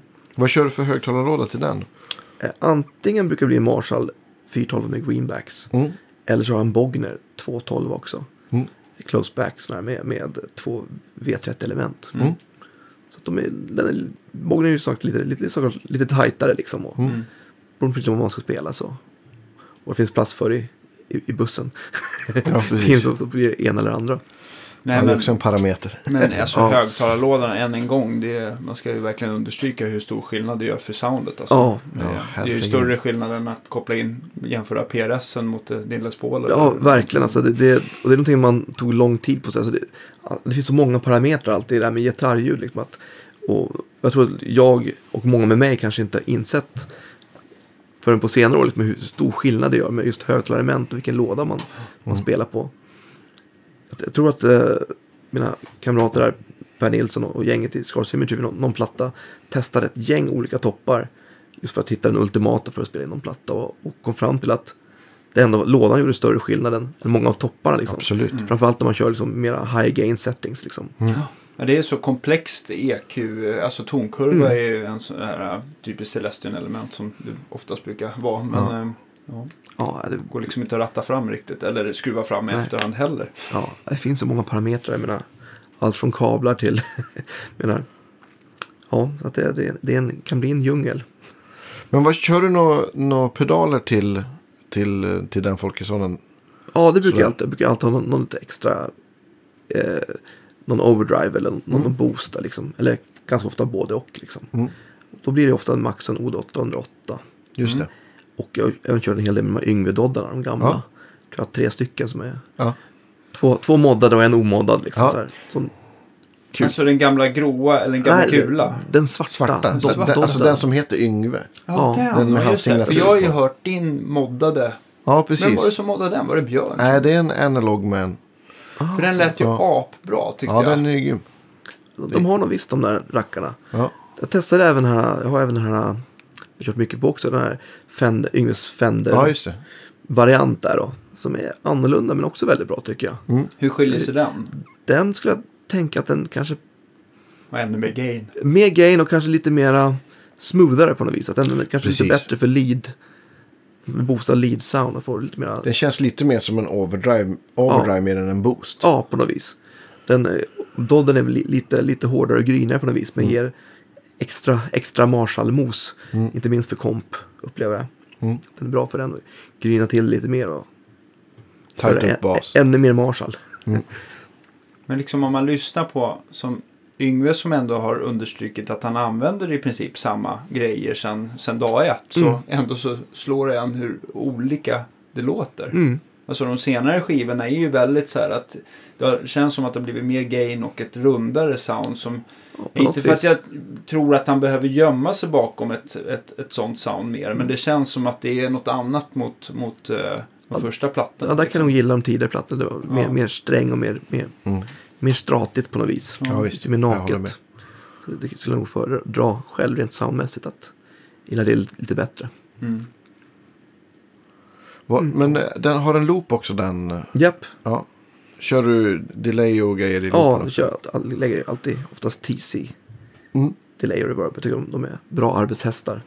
Använder du dem eh, som Hall of Fame och... eh, Ja, det var de Hall of Fame. pedal- Ja, den, Flashback. den serien. Ja. Blivit, alltså, att det finns ju så otroligt mycket. Jo, Det har alla- hänt så otroligt mycket. Jag har prövat lite olika varianter där också. Men, men på något sätt jag fastnar för dem för med rockbord. Liksom, att det, att det, är, det är bra arbetshästar de gör, de gör jobbet. Liksom. Så det är den vanliga Hall of Fame och eh, Flashback heter de? va? Ja, precis. De har jag kört både, både de stora varianterna och även minipedalerna beroende på lite olika varianter, större och mindre bord. Liksom. Ibland kan det vara bra downsiza lite. Ja, men det är ju trevligt de här, jag tänkte på de här äh, tone Ja, print. absolut. Mm. Så att sjukt man nästan smidigt. får en ny pedal fast man har... Ja, ja, gamla. Jag undrar vem jag var, nu snackade om Tomprint, var det dig jag pratade med då? Undrar om inte. inte det kanske var det, man, man pratade om det här att man kunde zooma in ljud via telefonen. Mm. och jag, jag undrar om det var, det kan ha varit någon annan också, men jag har för mig att det var det, du och jag som pratade te, telefon och att, jag, liksom, att jag, trodde, jag trodde inte på det först. Nej. Vad är det du säger? Liksom? Är det ett skämt? det Ja, men det låter Ja, bekant. men det, är som att, det är som att man, de- den, man liksom går in på någon hemsida och sen så eh, tar man något ljud som, verkar, ljud som verkar intressant i appen. Så det låter det som att man kopplar upp typ ett gammalt modem Ja. sådär. Mm. och håller över gitarrmickarna med full volym. Och det är bra om man skruvar ner på stärken då. Ja, så att det inte verkligen. blir så, inte så trevligt att lyssna på. Men så... så Så gör det då. ja, men jag trodde verkligen att det var ett skämt först. Ja. Det här. Janie har mellansnack, du bara... Ja, precis. Vadå, vill du ha Spring River på det Nej, vi behöver byta toneprints mellan låtarna. Det är det, det som är lite problem. Ställer till det lite ibland, men, men vad gör man inte för det perfekta Ja, ljudet? exakt. Underbart. Var var vi någonstans? Vi vi, ja, men vi har vi var verkar egentligen- prylar, det är jättebra. Ja, men jag, jag älskar ju att prata prylar. Det- man hamnar ju lätt där. Men efter första eh, soloskivan där, Ja. Eh, vad, vad hände sen eh, musikaliskt? Ja, musikaliskt var det att man, man helt enkelt började spela in mer. Och, Ja. eh, och med ett band, eh, även som heter The Murder My Sweet som var lite pompös metal, så var med där på någon platta. Och gjorde även då den här, eh, min första platta med mitt band Exorgin. Just det. Eh, med min Norska och sångaren. kamrat Johannes där. Eh, och då var väl det skivbolaget vi låg på då, Frontiers Records, ett italienskt bolag som kör mycket melodisk hårdrock och eh, den, det stuket. Tyckte att jag skrev bra låtar så att det blev lite trevligare där, men jag kunde tänka mig att skriva för lite andra artister då. Eh, och sådär, så att det kom in något projekt där med Jolin Turner, Mm. Gamla sångare och, och, och inte minst Rainbow och The Det är Purple. och- skitcoolt. Ja, det är en riktigt gammal hjälte för mig. Så det var ju en otroligt fint erbjudande. Så då Mm. skrev jag lite låtar för en platta med, med Joe då, som projekt han har som heter Sunstorm. Mm. Eh, och jag får mig att det var någon, jag skrev någon co-write också där med Robert Kjell, som Mm. min gode vän som har gjort den grejen väldigt mycket också. Eh, och eh, även Sören Kronqvist som en kompis som Mm. skriver mycket låtar. Så vi började skriva lite låtar ihop där. Eh, och jag skrev väl något, något spår själv och några co-writes som föll i god jord. Så att så där har jag fortsatt att skriva för, för Just det. ganska mycket. Och även tillfälle att skriva lite för en platta som heter Rated X han gjorde.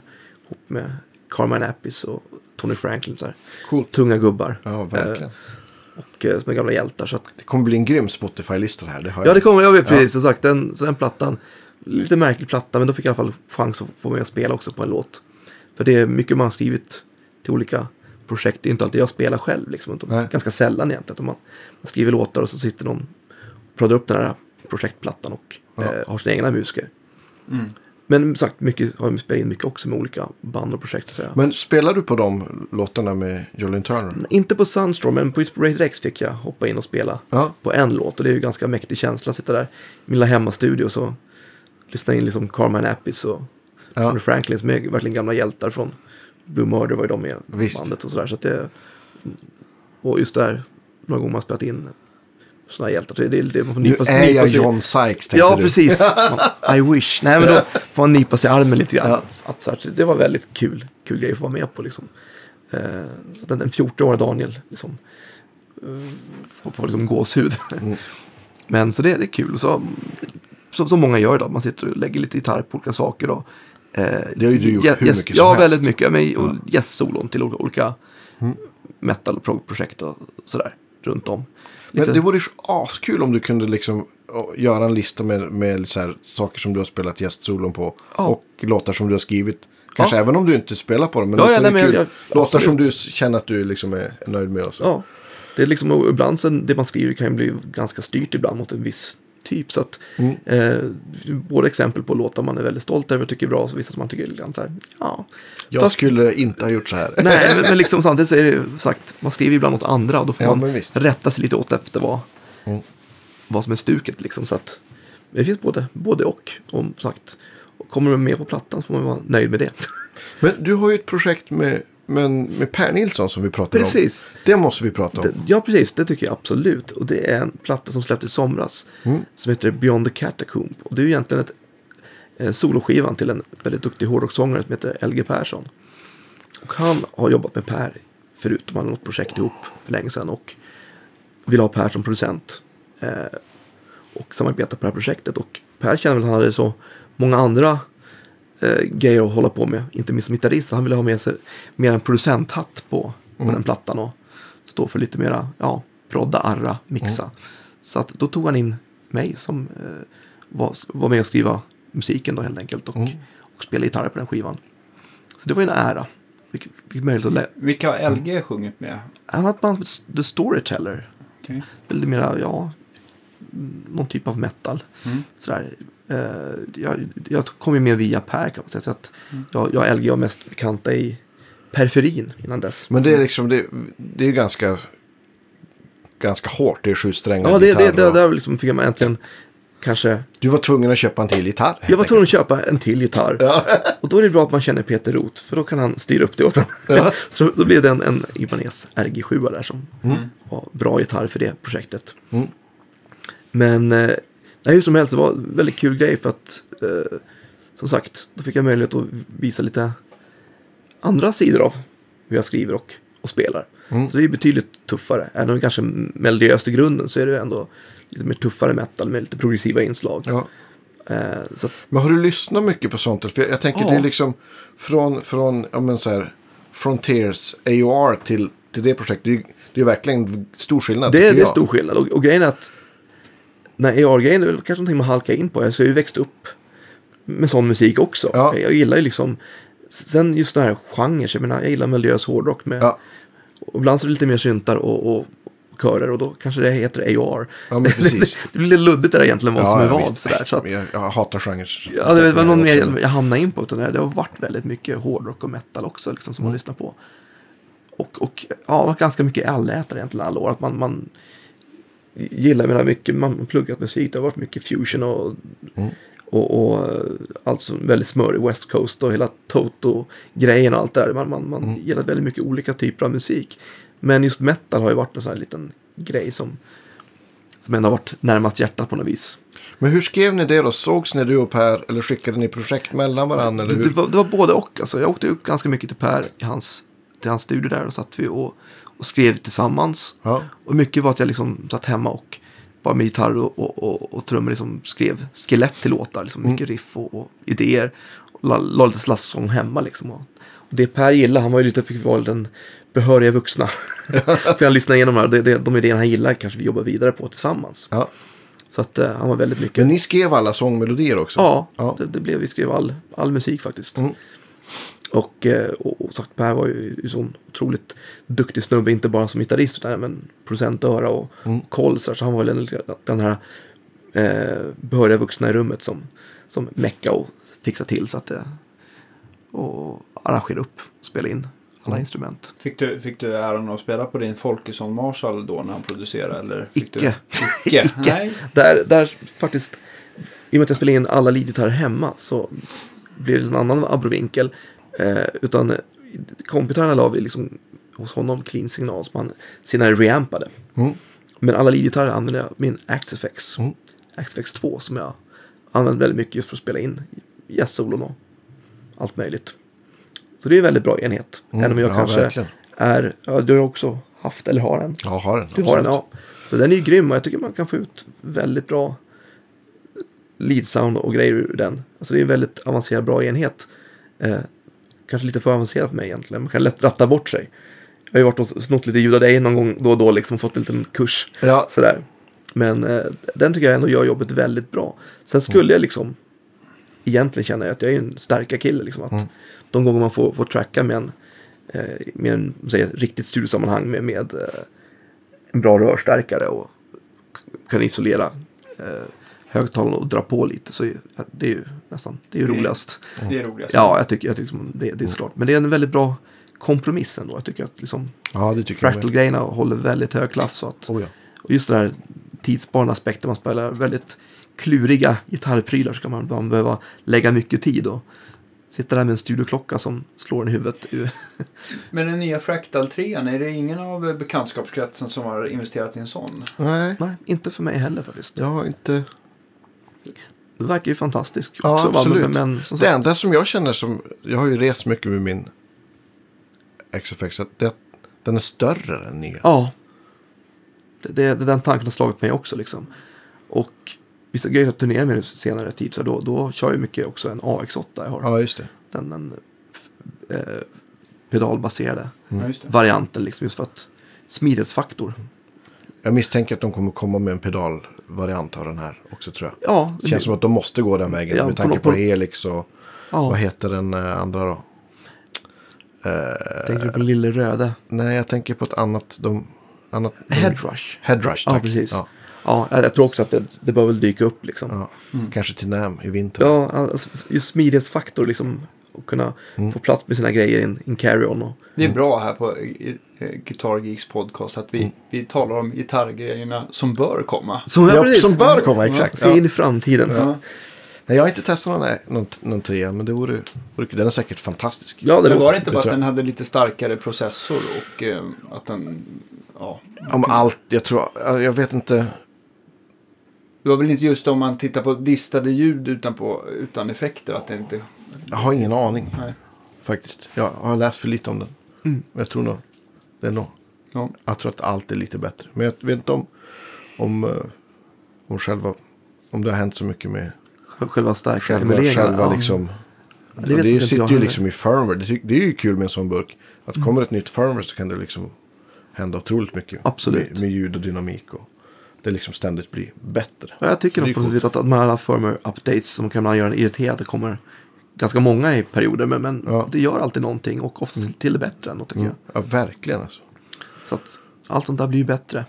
Men du har inte använt din, eh, din eh, Folkesson Marshall och, och, och kört via... Eh, vad heter det? Jag tänkte på Universal Audio eller Two Notes. Nej, faktiskt inte. Men då, då är ju nästa grej. Jag har ju många kompisar som sitter och använder både och. Mm. och så att det, det är ju någonting som jag definitivt just nu håller på att kolla upp. Det verkar vara en Så du otroligt... slipper sova på madrass hemma. Ja, precis. Ja, precis. Men det verkar vara en otroligt smidig lösning. Mm, så, att det- så att det liksom, man har ju svår gas för den här eh, oxen. Mm. Verkar otroligt smidig. Och som sagt, jag vet många som sitter med two notes också. Så att det, Mm. det verkar vara otroligt smidiga produkter. Så att Ja, båda är jättebra. det är verkligen dags att kolla upp en sån, en sån lösning. För att kunna spela in med sina riktiga stärkare. Jag har ju Mm. ett gäng som vissa spelar man på. Och framförallt folk som men man- andra står bara dammar liksom. Mm. Så att kunna, kunna spela in med dem hemma liksom utan att bli vräkt. är en, Ja, men du har ju någon sån här grå, vad heter den? jag har silverjubiläe också. Si- Silver Ja. Jubilee, ja precis. Är den omoddad? Ja, omoddad. Mm. En, en gammal.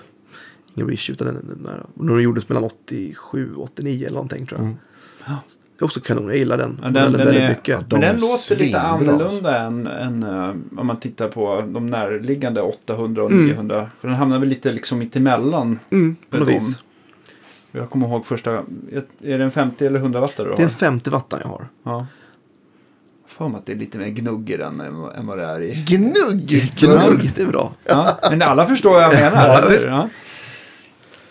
Gitarruttryck, sådär. Mm. gnugg, fräs, köttma. Ett Ja, jag gillar också. bra. Köttma. liksom. Vet, en, en, en, också en bekant, han skrev på Facebook att han liksom just där, alla, eh, det kommer bli bättre och bättre hela tiden med olika förstärka simuleringar och, och olika andra lösningar och, och pluggar och sådär. Men just en riktigt bra rörtopp och lite volym, liksom att han tyckte att det var överlägsen köttma. Ja. Tycker det var ett väldigt bra Ja. uttryck. Köttma, ja. Ja. Alla förstår. Ja, alla, ni, alla förstår, alla, alla alla, som Ja. lyssnar på den här podcasten Ja, nickar Ja, väldigt, väldigt bra uttryck. Så att, Vad tänkte jag på? Jo, men eh, vi, vi har ju, du nämnde det förut också. Du har ju ett band som heter Violet Janey, va? eller hur? Va- Valgenin. tror jag. Valgenin, okej. Ja, visst. Du ser. Jag, vår, vår efter vår sångerska Janine Nyman. ja, Så att vi har alltid varit lite förvirrade. Hur ska jag uttala det här på engelska? Ja. De har lärt sig det här laget, men jag, jag tror det blir Violet Janin som... ja, Eller blir Violet Janine? Det borde jag ju veta. Violet Janine tror jag blir faktiskt på engelska. Janine. Ja, just ja, det. Ja. Borde, borde bli så. Ja, men det, det är ett skönt gäng som jag spelar nu med och håller på att göra vår andra platta. Mm, kul. Så att eh, lite mer modernare, lite annat stuk där också. Lite mer modernare rock av något slag.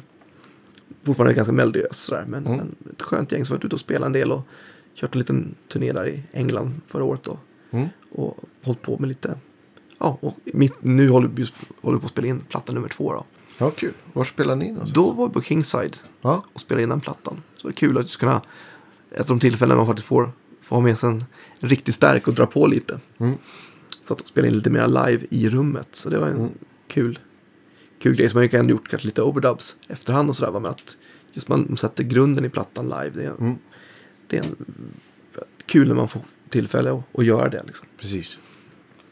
Så att, eh, ja, så att det, platta nummer två är på gång och det är väl det som är det jag spelar, eh, satsar mest på just nu då, så att säga. Mm. I alla fall man försöker parallellt hålla, hålla igång de andra projekten man håller på med också då. Med låtskriveri och, och så vidare. Ja. Vad har du med för projekt som du jobbar med nu? Ja, mitt ständiga projekt är väl att försöka haspa ur med en till soloplatta och Ja, Exorgen 2 då. okej. Men det, det kommer så mycket andra saker emellan som det lätt blir. När man, när man inte har någon piska på sig så tar det tid. Så att det är hög tid att försöka ta tag i den biten. Då. Men, men som sagt, fokus ligger ändå på uh, Violet eh, Janino för att vi håller på med plattan där och, och gå ut och lira med det. Och det, det är väl det som är main-grejen nu då. Får vi se Beyond the Catacomb om, vi- om vi kommer att komma ut och lira live med den grejen eller om vi ska ta på en till platsa först eller Mm. vad fortsätter nu bli med det. Det får framtiden utvisa lite grann. Hur har den mottagits av den? Ganska bra tycker jag. Alltså, det, vi har fått en hel del bra recensioner och, och vi har fått väldigt bra personal med oss på den plattan också. Att vi, Mm. vi hade Jo- Johan Nyman på bas och eh, Henrik Olsson på, eh, eh, från Scar Symmetry och Persband på, på trummor och Mm. growl och så. Väldigt skicklig keyboardist som heter Matt Guillory som spelar i James LeBreeze soloband. Okej. Så han fick, fick ta med på keys. Mm. Det var både mitt och Pers första val. Så det var kul att få med honom. Mm. Riktig, riktig rackare på att lira. Så många keyboard och gitarrdueller på den, den plattan. Så. Jag kommer ihåg någon gång jag var hemma hos dig så spelade du upp något solo du hade lagt. Det, var, det, det gick så här fnissigt fort. Tackar och bockar. Men jag det hade var- sagt, ja, och Matt han är också en, en fnissigt snabb keyboardist. Så att man får verkligen hålla Ja. hatten där. Försöka, Ja. försöka liksom kontra så gott man kan. Ja, Smattrar på ganska bra där bitvis. Men som sagt, ja. Det är de projekt som är aktuella just nu säger jag. Men Mm. det, lite gästsolon och sånt. Kanske lite ibland. gästsol och sånt där. Och så, som sagt, jag, och man håller ju även på att undervisa då som en Mm. mitt dagerkneg lite grann med den biten. Och precis som du så har jag varit ute och spelat ganska mycket just ABBA, Ja, ABBA-shower och sådär. Mm. Runt om i världen lite grann. Och haft det som en, en Just det, ni, ni alter, alternerar ni i samma Nej, vi orkester? spelar olika, olika. faktiskt. Vilken är olika. bäst då? precis. Bra, bra Jag fråga. visste att jag aldrig skulle få svar. Nej, det, där, det överlåter åt andra att Ja, avgöra. exakt. Men det är också en kul upplevelse med båda. Okej, Då ska jag berätta Ja. för er vad jag tycker. precis. Så det har också varit de senaste senare åren så har jag gjort den grejen ganska mycket. Ja, Som är jättekul. Men sagt, det tar ju också tid. ja. Så att, eh, från, från andra saker. Så att, men det är en kul, kul grej att ha på sidan av. Och, Hur mycket, får jag bara fråga, hur mycket gitarrsolon får ni med det här ABBA-projektet? Det, om inte Schaffer är med så får man ganska många. Mm, det, Vi har ju oftast Ah, gästmusikanter i vårt band. i, min- I min variant där eh, så får jag faktiskt spela ganska mycket gitarrsolon ändå. Ja. Det låter ju ändå som Daniel har det bättre kneget. Ja, precis. Ja, på, jag tror på Eagle också får man ju, får man ju Ja, breda ut sig. Då Ja, det är en rolig låt. keyboard och gitarrduell. Så då får Ja, man ju breda ut sig lite. Så att det, det ändå ha små, små spottar där man får Ja, spela Nej, loss inget lite Du får, ju, du, du får ju hänga med Schaffer bara ja det. men precis. Han är inte alltid med. Men, Men ändå. men om han är med så tar ju han Ja, merparten så, av... Vilket man kan tycka är Ja, med skäligt. Ja, Ja. exakt. Men han, ja, kul. Har, vad har vi glömt, Danne? Nej, jag tror vi har täckt upp ganska bra här liksom. Ja, Jo, jag vet. Ja. Vilken är den sista gitarrgrejen du kommer sälja? Oh. Bra fråga.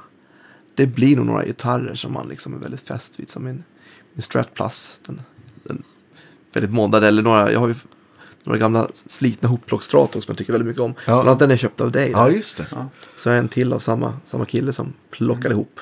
Mm. Eh, så det är två, ja, det är nog några gitarrer man skulle liksom vänta in i det sista. Om man nu... Jag tycker det är roligt att Danne säger singular och du redan har sagt några. Du har väl- Ja, ja okej, singular sa du. Ja, Okej, det, Ja. det, det zoomar jag ut på en Ja, gång. precis. Okej, ja, Jag förstår att det är omöjligt. ja, det, det blir svårt det där, men det, det är nog nummer ett stratan där som jag, nog det sista jag skulle Ja. kränga Strat iväg. plus. Strat Ja. plus, den, ja. Ja. Men det kan ju ändra sig, jag vet inte. Ja, ja, absolut. men Jo. jag tror just att man har haft den så väldigt länge och att den är lite emotionellt, säger man, attached till den gitarren. så Jag trodde nästan ett tag att det skulle vara din Folkesson Marshall faktiskt. Som Ja, man, man, det bra har varit till, mycket men- snack om den Marshallen, så att det, det, Mm. den är också väldigt fäst vid liksom. Men där, där håller jag ändå på och Vi spanar. säger att du får ta Strat-plussen i höger och, och Marshall-toppen i Precis, jag vänster. borde, då. jag borde kunna palla med att ta med båda liksom. Och springa ut en ut brinnande hus eller vad, vad det nu skulle. Ja. vara som, som händer. Grymt, Ja. grymt. Mm. Ja, eh, vi syns ju nästa torsdag Det helt enkelt med, med, med nya gäster. Och eh, får se om det kommer en, en ny test här snart. Jag börjar bli taggad faktiskt. Jag med. Jag ja. satt och fnulade på det i, redan igår. Ja. Har ett par roliga. ja, vi får se hur det urartar helt enkelt. Så att, eh, ja. Det urartar totalt. Stort tack för idag. Jättekul att du kom. Tack så mycket, mycket Eh, trevligt. Ja, och vi eh, ses nästa vecka. Jajamensan, ha det så bra.